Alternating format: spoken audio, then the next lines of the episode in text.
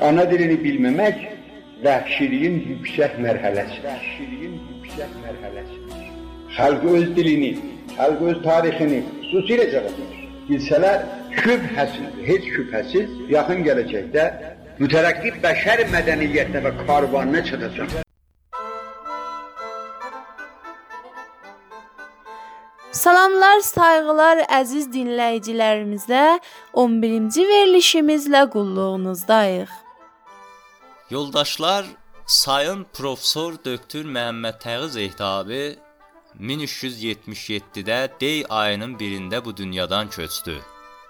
Ona görə də bu bölümdə onun yaşayışına gücümüz qədəri ilə balaca baxışımız olur. Buyurun.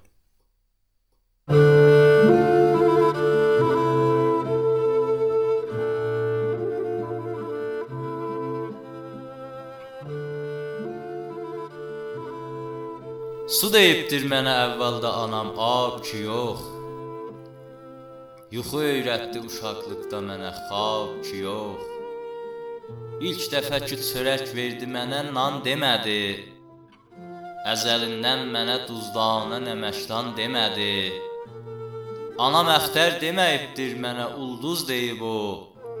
Su donanda deməyib yaxdı bala, buz deyib o. Qar deyib bərf deməyib.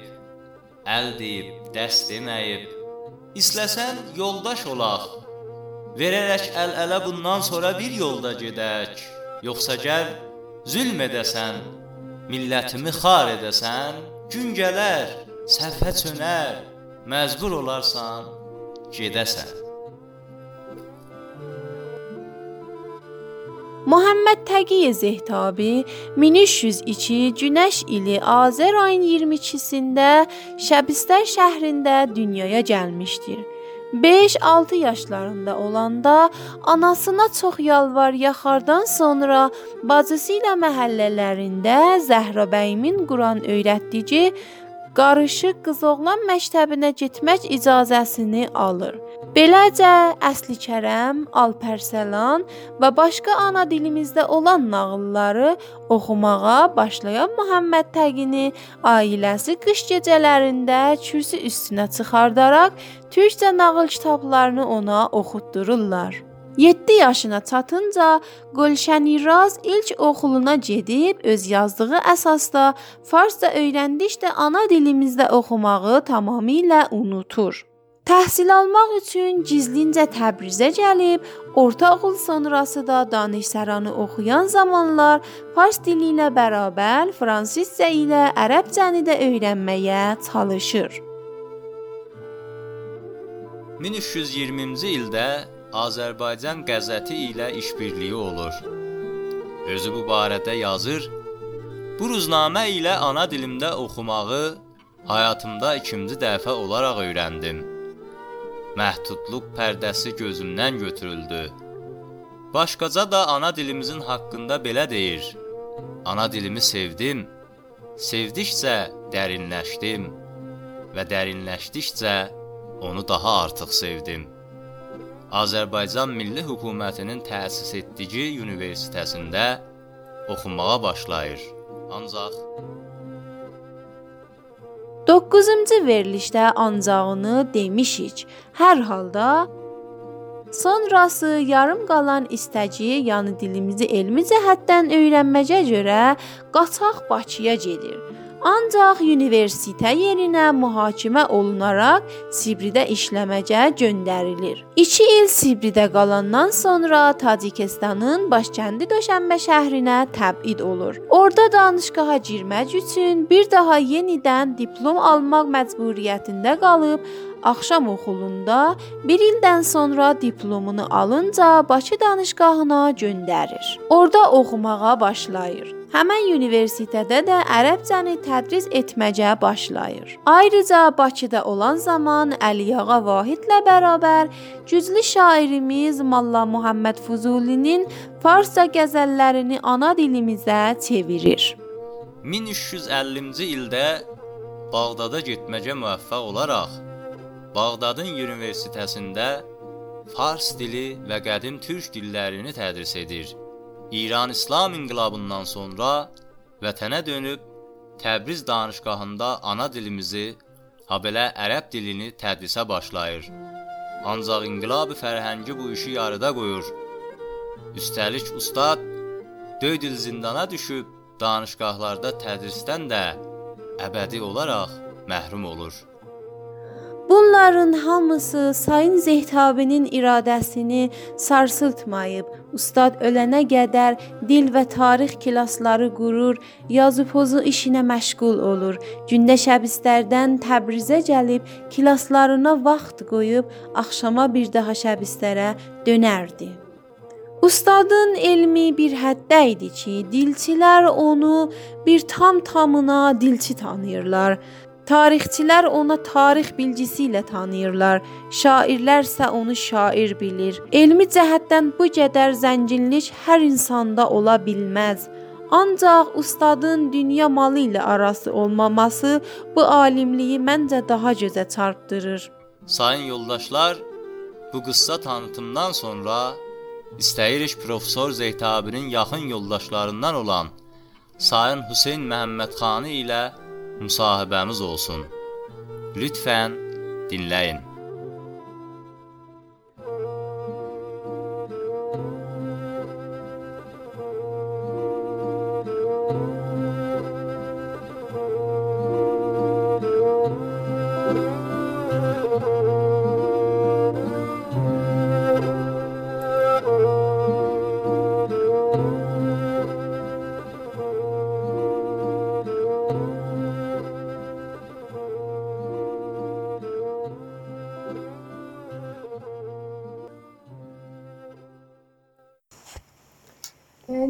Professor Zehtabiyə deyirlər özü bir iş salıb və məktəb qurubdur? Bilirsiniz, Profesör Zeytabi qədər bizim dilimiz və ədəbiyyatımız və tariximizdə iz qoyan, təsir edici bir adam yoxumuzdur. Düzdür, ondan bu uzun illərdə çoxlu alimlərimiz, yazıçılarımız olub, yaxşı yazıları, yaxşı əsərləri, yaxşı kitabları çıxıb. Hamısı dəyərlidir, hamısı təqdirə layiqdir. Ancaq Doktor Zeytabinin hamıdan mühüm, hamıdan önəmli sayılan iki cildli tarixi bir əsər oldu ki, hamısı onun qabağında baş əydi. Hamısı onu bir necə deyərlər, kimliyimizin, varlığımızın sənədi kimi onu qiymətləndirdi. Bir, ikinci bunun şeirlərində də, yazılarında da hər bir şey milli məsələdən keçir, kimliyimizdən keçir, kim, kimliyimizin isbat elə kimliyimizi isbat eləmək yolunda e, gedir heç birisindən bu sadə bir danışığında da, sadə bir görüşündə də, sadə bir oturun, oturduğunda da o kimliyimizi kim ol, kimliyimizi isbat eləməyi, kimliyimizi sabit eləməyi, kimliyimizi özümüzə, özgüyə, bizi istəyənlərə, istəməyənlərə sabit eləməkdən heç bir yayınmır, çəki fikri yayınmır, çəki e, ayrı o yana dönmür və fəqət fikri zikri kimliyimizi bildirmək və bunda da əsər qoya bilir və bunu da eləyə bilir. Eyni halda dilimiz barədə yaxşı ayrı elmi əsərləri də çıxıbdır. Onlarda da yaxşı təsiri olub. Ondan sonra dilçilik sahəsində yazanlar, istəyənlər də o əsərlərdən yenə də istifadə edirlər. Və bu təqribən demək olar ki, bəli, bizim Doktor Zehtabi o kimlik sənədimizi imzalayan və kimlik sənədimizi aydın açıq göstərən bir alim və əsər edi, təsir qoyucu bir alim olub. Professor Zehtabının düşüncəsi Azərbaycan üçün və Azərbaycanın gələcəyi üçün nə idi?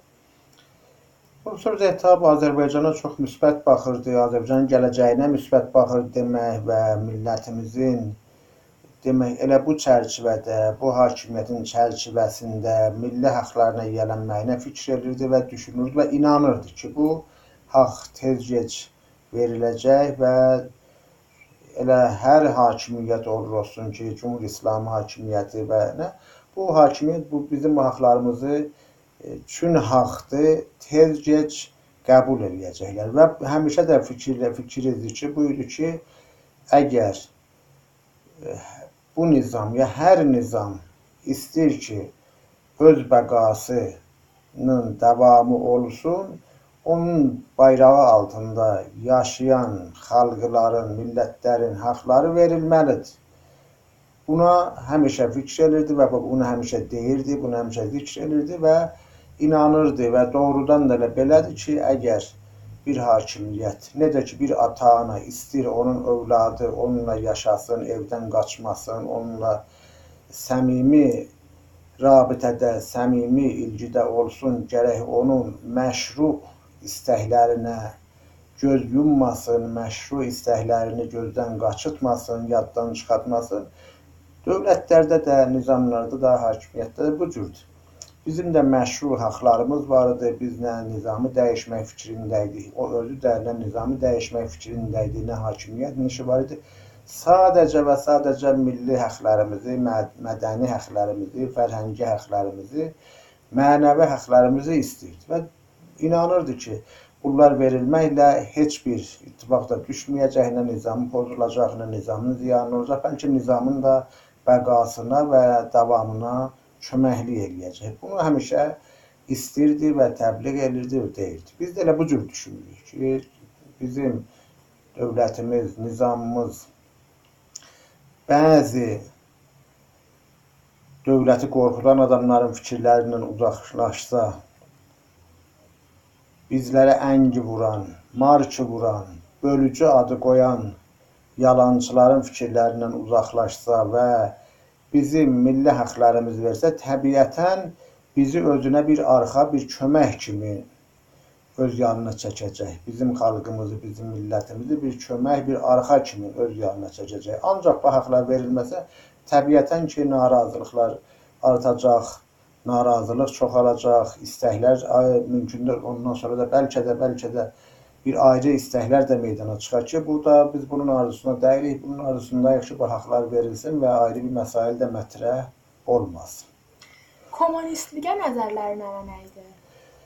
Siz doktor Zeytabi cavanlığında İranda olmuş, yəni o zaman fəaliyyəti olan Hizb-i Tudənin üzvü də olmuşdu. Yəni o bir kommunisti hizb idi, onu ad da yazdırmışdı. Ancaq nə bir kommunist düşüncəsini, təfəkkürünü qəbul edən adam kimi bir etirazçı, yəni o zamanın Pəhləvi rejiminə, Pəhləvi hakimiyyətinə bir etirazçı olaraq və o hizbdən bir tribun kimi istifadə eləmək məqsədi ilə o hizbdə üzvü də olmuşdu. Amma qəlbən kommunist deyildi. Məxsusən o taya gedəndən sonra və o tayda kommunizm nizamını lap yaxından belə əti ilə, qanı ilə, canı ilə ləms eləyəndən sonra onun birinci qatı möhkəm düşmanı və müxalifi olmuşdu. Və buna görə də özü deyərdi ki, 13 il ildə bəzən ildə, bəzən ayda, bəzən hər müddətdən bir özümü Moskovaya yetirdim və oradan bəlkə Moskva üçün oranı İttihat Şurəvinin o zaman eşik pərvazları, eşik uçuşları təkcə Moskovdan. Bəlkə oradan bir qaçaq yolu tapıb İttihat Şurəvidən yaxamı qurtarım, canımı qurtarım. Və nəhayət də indi hələ desəm uzun çəkər ki, nə cür oldu, nə elədi, nə yolla bir güc gücünə oradan canını götürüb qaçdı. Oranın demək o nizamın, yəni kommunizm nizamı ilə heç bir barışmayan, heç bir suyu bir arxa arxa getməyən bir adam idi. Buna görə də orada 23-4 il yaşadığı müddətdə bunun bir xətt şeiri də bir ruznamədə, məcəllədə çap olmur. Yəni çap elətdirmirlər, çap eləməyə qoymurlar. Və hətta bunu da deyim ki, bu o taya keçəndən sonra Burdan qabaq, bir il bundan qabaq burdan ora getmiş tudeylər, kommunistlər bunun adını verirlər ki, bu adam kommunist deyil, bu adam kommunizm nizamına etiqadı yoxdur. Buna görə də bunu tuturlar. Əvəzin ki, bir çox orada tudeylərə, kommunistlərə iş verirdilər, bunlara sahib dururdular. Onun əvəzinə bunu tutub 3 il birbaşa Sibriyə sürgünə yollayırlar. Orada 3 il bunlardan gündə bir vədə yeməklə biqarı çəkirlər bunları ağır işlərdə işlədirlər. Or orada əlbəttə deyildi tək. Buradan gidənlərdən ayrıları da vardı. Surəvinin içindən çoxları ayrıları da vardı. Orada özü deyərdi Sibridə 3 milyon nəfər zindanı var idi. Yəni zindanı ki, orada biqarı işləyənlər var idi nəzər altında. Bunları işlədilər. Yüzlərcəsi, minlərcəsi orada öldü. O şəraitə taqət gətirə bilmədi, öldü. Bu taqət gətirib diri qalanlardanmış və e, ancaq e, komünizm nizamı ilə də barışmayanlardır. Professor Zəhtabi necə İrana qayıda bildi və qayıdandan sonra nə üçün zindana düşdü?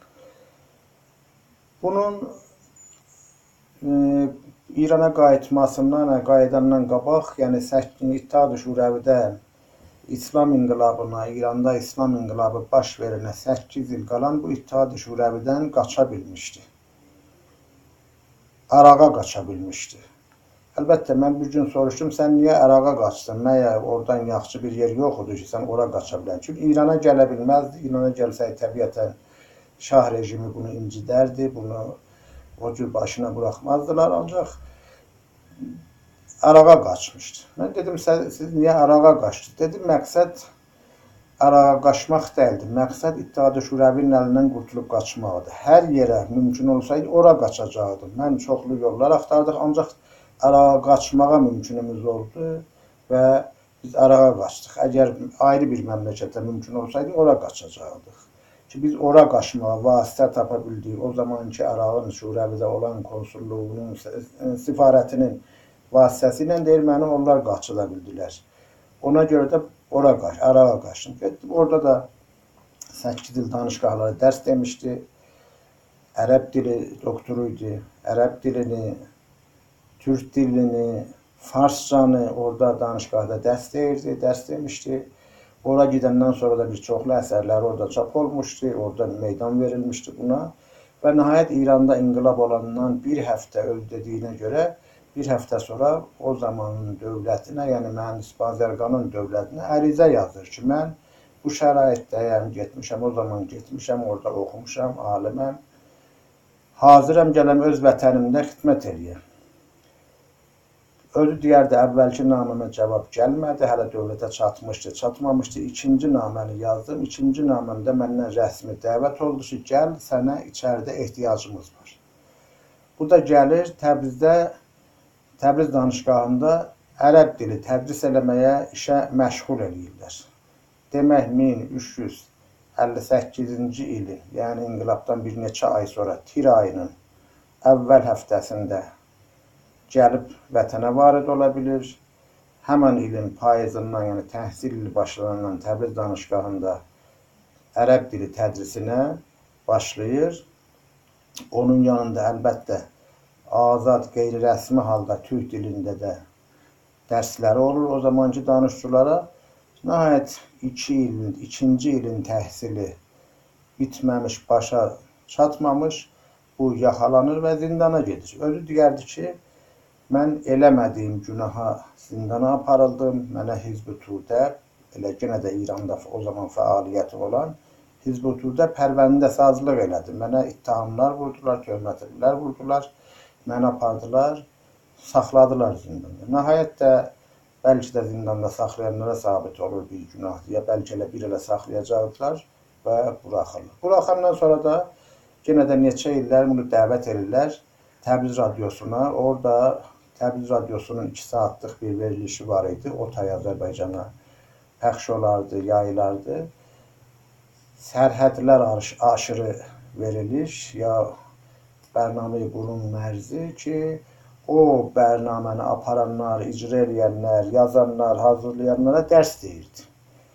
Neçə illərdə orada Şəbistədən Təbrizə gedərdi, minibusla, ayrı vəsilələrlə gedirdi. Orada o Təbriz radiosunda işləyən o bərnaməni hazırlayanlara Azərbaycan türkçəsinin ədəbi şivəsini onlara dərs deyirdi. Onlar da o zaman neçə nəfər hazırladı, o zaman onlara bərnaməni hazırlayırlar, yayılır. Nəhayət o bərnamə də indi daha radioda getmir də, indi lazım deyil. Necə o bərnaməni o zaman hazırlayanlara dərs deyirdi.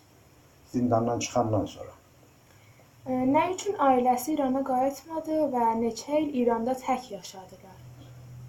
Bunun e, həyat yoldaşı, xanımı Azərbaycan Cümhuriyyətindən idi. Oradan qaçmaq qəsdləri olduğu üçün nə qədər İttihadı Şurəvidə yaşayırdılar, ovlad sahibi də olmamışdılar. Ancaq oradan çıxandan sonra xanımı İstanbulda qalmışdı. Orada e, bir nəşriyə buraxırdı Xəzər adı ilə. Xəzər nəşriyyəsini çap elətdirirdi orada. Buraxırdı, özü də Bağdadda olurdu. Get-gəlləri ancaq var idi, rahat bahəmdə olurdular, gedirlər, gəlib. O müddətdə bunların iki dənə də oğlu oldu. Özü İrana gələndə birinin 6 yaşı, birinin 8 yaşı var idi. Yəni İttihadı Şurəvidən qaçandan sonra bunlar ata-ana olmuşdu. Ancaq bu deyirdi, mən gəldim, xanımımın meyli yox idi bura gəlməyə. Nədənsə hələ etibar, e, xoş, e, xoşu gəlmirdi, ya belə buranın vəziyyətini başa düşmürdü, ya nə cür. Ancaq deyir, çox deyəndən sonra deyir, sən get və durum yaxşı olsa, mən də uşaqları götürüb gəlirəm. Mən hələlik İstanbulda qalıram. Nəhayət bir müddətdən sonra, yəni 2 ilə yaxın burada qala bu yaşayandan sonra, danışıqda dərs deyəndən sonra bəlkə də o orada başa düşür ki, bunu burada yaxalayıblar. O daha bura gəlmədi. Uşaqları da götürüb çıxdı getdi Amerikaya. Orada qiyabənlə təlaq almışdı. Uşaqların orada ömrünün e, son, sonunacan da orada yaşadı. Bu özü də demək 1358-ci ildə gəlmişdi. 1058-ci ildən 1358-dən 1377-yəcən, yəni demək 19 il içəridə bu yaşadı və tək. Əvvəldə əlbəttə bacısı evində bir müddət qalırdı. Sonra atasının malını qardaşlarından aldı, özünə bir kiçik ev almışdı Şəbistədə və o evdə tək yaşayırdı. E, Niyə kitablarında Azəri və İran türkləri sözünü işlədiblər? Bilirsiniz, bu Azəri kəlməsi bunun nəzərində işlənən Azəri kəlməsi ilə ayrı bir bizə Azəri deyənlərin, kəsrəviçilərin Azərisinin fərqi var. Bunun Azərisindən məqsəd Azərbaycandır. Azərbaycan türkçəsidir. Müntəha adət üzrə Türkiyədə də bu cür. Türkiyədə bizlərə Azəri türkü deyirlər, Azəri deyirlər. Bunların da mənzuru kəsrəvi deyən Azərilər ki, farslardan ayrılma ya fars köklü bir Azəri deyil. Bu mənzuru Azərbaycanımız kəlməni xülasə eləmək üçün bu Azəri kəlməsini işlədib. Yoxsa bu mənzuru o kəsrəvi deyən Azəri deyil. Türkiyədə deyilən Azəridir ki, sözü xülasə eləmək üçün əlbəttə ki, bu kəlməni mən bu cür xülasə sözü bu xülasə eləməklə mən qəlbən razı deyiləm. Ancaq üçün bunu eşidənlərə hamıya bu sözü çatdırmaq olmur ki, bunun Azərisinin, kəsrəvin Azərisi fərqlidir. Ancaq bunun Azəri demək təbiətən o idi. Bu heç qəsdi kəsrəvi deyən Azəri yox, Türkiyəlilər deyən kimi Azərbaycanlı mənzurudur. Azərbaycan türkləri mənzurudur. Ya İran türkləri də o cür təbiətən xub İranda bizim sayımız çox bəlkə də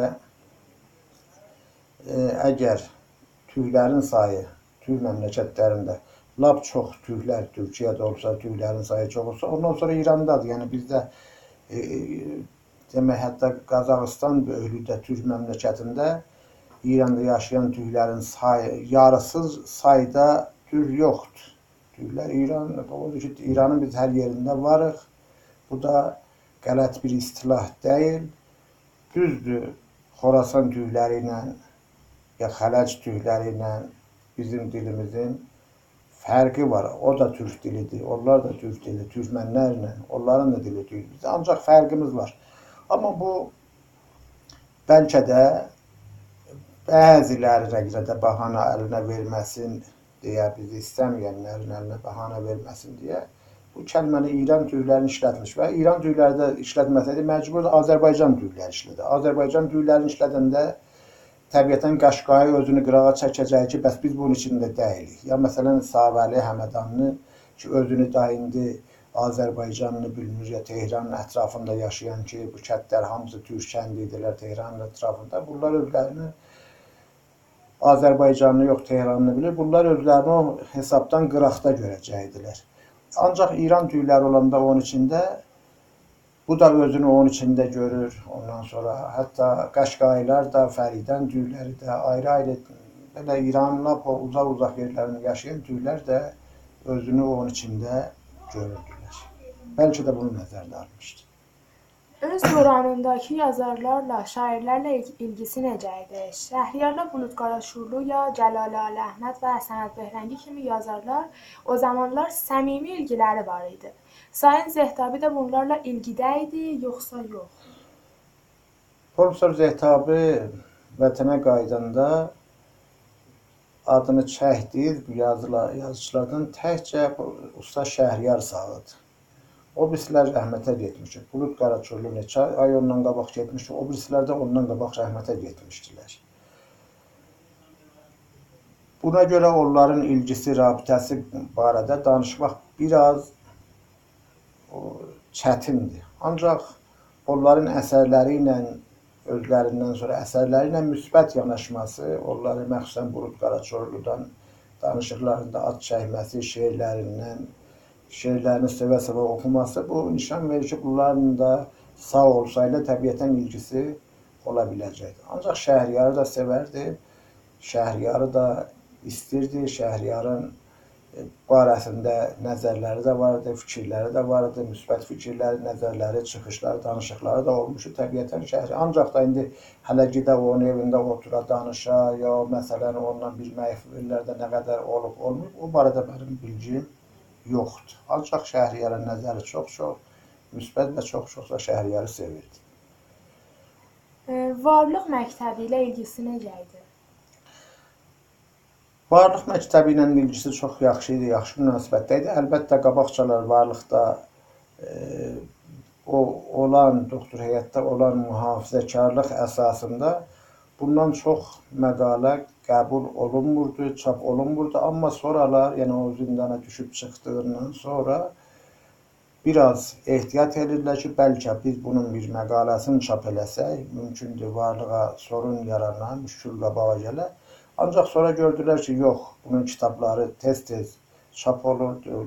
Cumhur İslami Dövlətinin, İrşad Nazirliyinin icazəsi ilə tez-tez kitablar çap olur, heç bir müşkül qabağa gəlmir.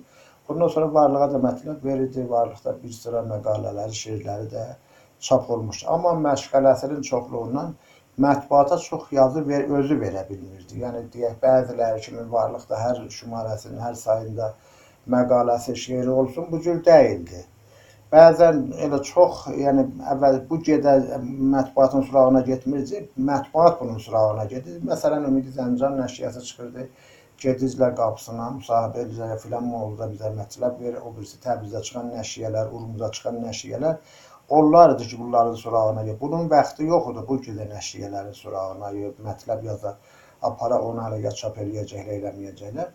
Ancaq çox mətbuat gedir, o da bəzinə bir şey verirdi, bəzində görsə mətləbi olmurdu, yəni hazır mətləbi olmurdu, ya vaxtı olmurdu, ya onlar deyən sahədə bir şey olmurdu, bəzən vermirdi. Bəzən də bir şey deyirdi, yazırdılar, müsahibə aparırdılar, çap edirdilər. Yaxşı mən varlığa da çox nəzəri müsbət idi. O Tehrana gələndə tez-tez doktor heyətinə görüşərdi. Bəzi görüşlərdə mən də olmuşdum. Yəni iki dənə də əvvəl gələndə hələ onun iş yerini tanımayanda çox Mənə deyərdi, gəl birlikdə bir gedək doktor heyətinin mətəbbinə, doktor heyətinin mətəbbi, yəni demək varlığın dəftəri idi, gedək varlığın dəftərinə və onunla görüşək və bu ittifaqlarda düşmüşdü. E, Professor heyətlə doktor Zehtabının ilgilərindən ya düşüncələrindən və ixtilaf səliqələrindən biraz açıqlayasınız. Bilirsiniz, hər vaxtı iki adamdan söz gedir. Biz iki səliqədən də iki səliqəyə də fikir, fikir verməliyik. Heç vaxt iki nəfər fikri yüzdə yüz üst-üstə düşməz, yaxın olar. Ancaq bunlar da elə o cürdür. Hər ikisi alim idi, hər ikisi Azərbaycan dilinə, tarixinə xidmət edən şəxsiyyətlərdən idilər. Təbiətən e, səliqə fərqləri də ola bilərdi. O bir e, ailədə doktoriyat böyümüşdü özünə məxsus bir şəxsiyyəti var idi. Bu da ayrı bir ailədə böyümüşdü. Yenə özünə məxsus bir şəxsiyyəti var idi. Hər amma hər ikisinin də əsas qayə, əsas fikri elə bizim dilimiz, ədəbiyyatımız, mədəniyyətimizin genişlənməyidir. Bunda heç bir necə deyirlər, ixtilaf da görmək olmazdı, heç bir e, necə deyirlər, ayrılıq görmək olmazdı. Amma təbiətən hər biri öz şivəsi ilə, hər biri öz seçdiyi yolla, hər biri də seçdiyi yol həm özünə möhtərəmidir, həm bizlərə möhtərəmidir və hər ikisinin də düzdür. İkisi də hər biri öz seçdiyi yolla gedir, amma məqsəd o idi ki, Azərbaycan ədəbiyyatı, Azərbaycan dili, Azərbaycan tarixi genişlənsin və yüksəlsin. Yəni seçdiyi yollar e, yəni fərqlidir də kamilən Baxın, e, dedim ki, hər heç vaxt heç bir iki nəfərin əgər fikri bir-birinin üstünə düşsə, demək bunların ikisi bir adamdır. Heç vaxt iki nəfərin fə- yolu, fikri bir-biri ilə üst-üstə düşməz. Fərq, səliqə fərqləri ola bilər. Bunların da səliqə fərqləri var idi. Biri bir cür fikir elirdi, bir səliqə ilə istəyirdi xidmət eləsin, o biri ayrı bir səliqə ilə istəyirdi xidmət eləsin. Ancaq hədəf biridir və hədəf xidmət idi Azərbaycan dilinə və ədəbiyyatı. e, bu gün türkçə qramərlə, qayda quralla e, əd- ərəb əlifbasında yazıb pozmamıza nə qədər professor Zehtabiyə borcluyuq? Yəni bunun e, demək dilimizdə bir neçə e, alim vardı bizim dilimizi, qramerini, eyni necə deyirlər, sərfini, nəhvini təbliğ elirdi və bizə öyrədirdi. Bunlardan biri rəhmətli professor Həmid Nuh- Nutqu idi. Varlıq məcəlləsinin baş yazarı idi. Çox alim, çox e, dəyərli e, şəxsiyyət idi və elmi əsərləri, məqalələri o Varlıq məcəlləsində çıxırdı. Bizim ona da borcumuz var. Onunla yenə də Varlıq məcəlləsində o zamanlar yazan və təəssüflə tez dünyasını dəyişən Teymur Pirhaşimiyə də borcumuz var. O da Varlıq məcəlləsində dilimizin sərfi nəhvi barədə əsərlər yazırdı. Ancaq Dotur Zetabının Azərbaycan türkçəsinin həm sərfi, həm nəhvində hər biri müstəqil və demək qalın, içi dolu, zəngin, dərin bir müstəqil kitabı da çıxmışdı Doktor Zetabının. Əgər o bilgilərin bu cür müstəqil və bu həddə, ya bu həcmdə əsəri olmasa da Doktor Zetabının var idi. Ancaq bu o mənaya deyil ki, o, o birilərin biz xidmətini yaddan çıxardaq. Bundan əlavə sonralar ayrıları da elə bunların şagirdlərindən, bunlardan öyrənənlərin də hamı çoxları qramer kitabı yazıblar. Biraz az həcmdə, biraz çox həcmdə rəhmətli Ustad Behzadının öz əməkdaşları ilə bu sahədə sonralar kitabları çıxdı və ayrılarında çıxıb, yenə çıxacaq və hamısı da təqdirə layiqdir. Əlbəttə Doktor Zehtabının bu barədə səhmi biraz, payı biraz çoxdur. O birisilərdən biraz mənim fikrimcə çoxdur. Sayın Hüseyn Muhammədxaniyə tanıdığımız adı ilə desək, Güneyli cənablarından verdikləri bilgilər üçün təşəkkür edirik.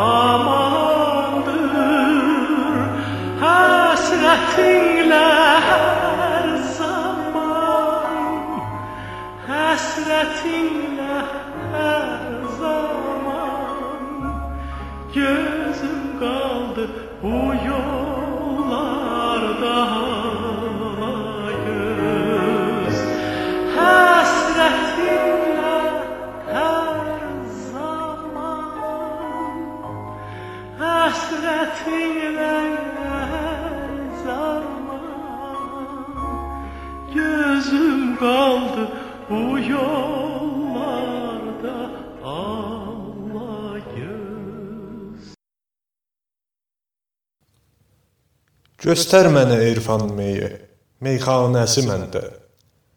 Yaxşam ini meyxanədə, pərvanəsi məndən. Zəncir ilə divanə bir olmuşdur əzəldən. Zəncir sənin öhdəvə, divanəsi məndən.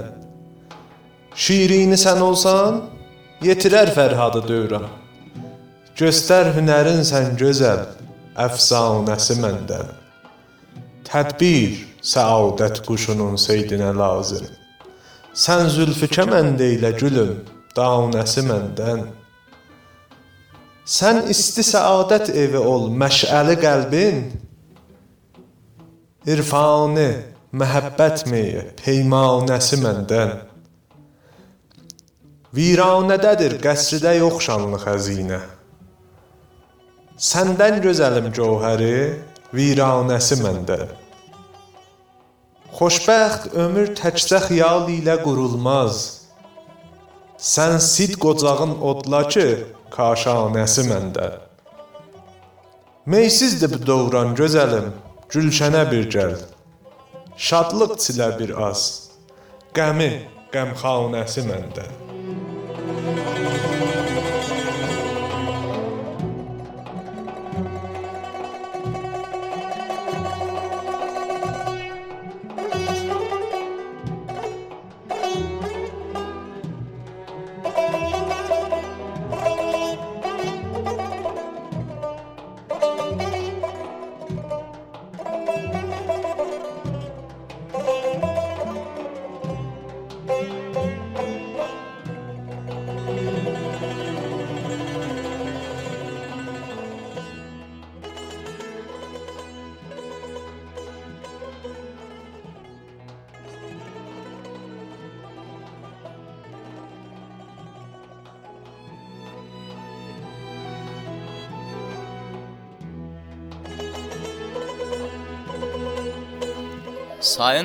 Dinləyicilər, keçən həftə də Azərbaycanımızda çeşidli qonularla üzbəüz olduq. Çoxlu təəssüflü olaylara şahid olduq. Xoyun xəbərnigarlarından olan Sayın Məhəmməd Sovdagar Xoşura rəisinin şikayətinə görə 75 zərbə şallaq yedi. Qaradağda çoxlu ağacları kəsib meşələri aradan aparırlar. Demək, Urmu gölündən sonra meşələr də insan əli ilə aradan getməkdədir. Bu qonuların hər birisinə bir özəl podkast lazımdır. Ancaq acı olaylar çox olduğundan asılı biz istəsək bunlarla ilgili podkast qoşaq. Başqa olaylar üz verib bunları gündəmdən salacaq. Bəli, təəssüflə acı olayları məcal tapmadan hər gün yaşayırıq. Əziz yoldaşlar, keçən bir həftədə Azərbaycanımızın böyük musiqiçi Sayın Məsud Əmirsepehrin Təbrizdə konsert bərqərar etməsinə mücəvviz verilməməci hamımızı çaşdırdı.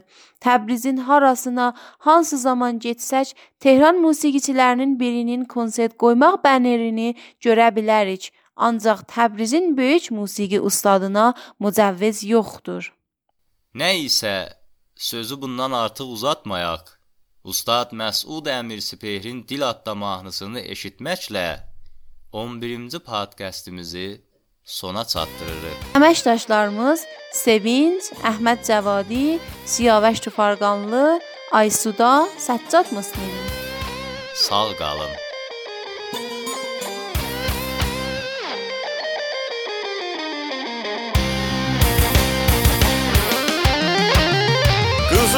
Gül tek gül olmaz elim kimi el olmaz. Kızıl gül tek gül olmaz elim kimi el olmaz. Kurban olum dilime dilim kimi dil olmaz. Kurban olum dilime dilim kimi dil olmaz. Dilim benim adımdı yatta kalan yadımdı.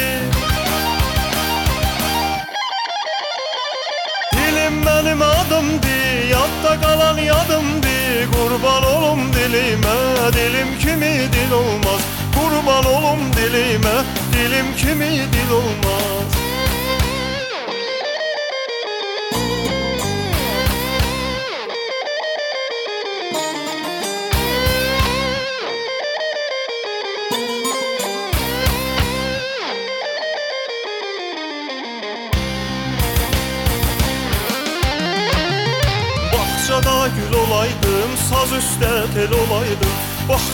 gül olaydım Saz üstte tel olaydım.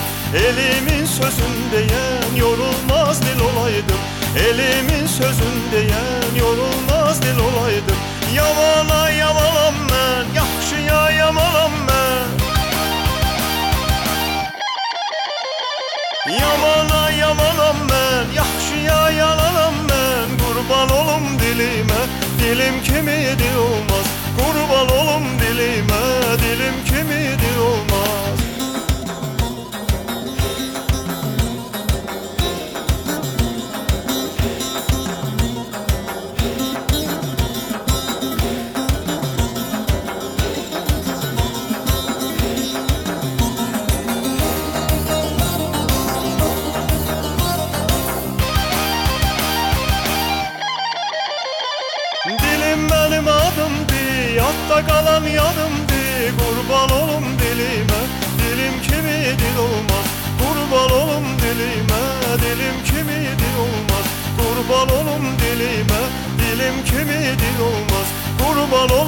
kelime